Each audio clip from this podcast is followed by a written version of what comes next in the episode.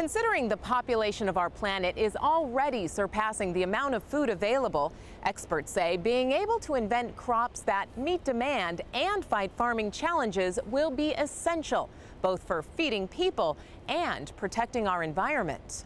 Uh, one of the major uh, products that is on the market is insect-resistant crops. That is cotton, for example, or corn, uh, that produce uh, their own resistance to insects. This has uh, enormously reduced the use of pesticides.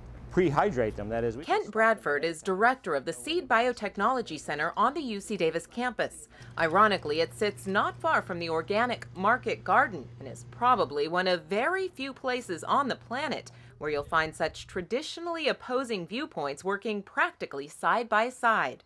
That's because Bradford, the director, and Ronald, a geneticist, want the same thing that organic farmer Raoul Adamchak and this farmer and this farmer and this farmer wants an abundant, safe food supply that doesn't harm the environment in the process. And the goals really are how can we produce uh, enough food to feed the world? The food needs to be safe, it needs to be um, we need to reduce um, some of the toxic inputs. All of these, uh, these advances are, are targeted really toward uh, reducing the footprint of agriculture, reducing the inputs, uh, making agriculture more sustainable as well as more compatible with the environment.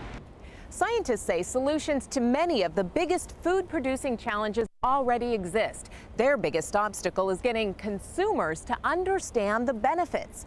Currently, testing is much greater for genetically engineered products than it is for other new products, which means a greater expense and a greater length of time to get a potentially life-saving or crop-saving seed onto the market. So the innovation that scientists and students are working on right now may not be able to help us for another decade or longer.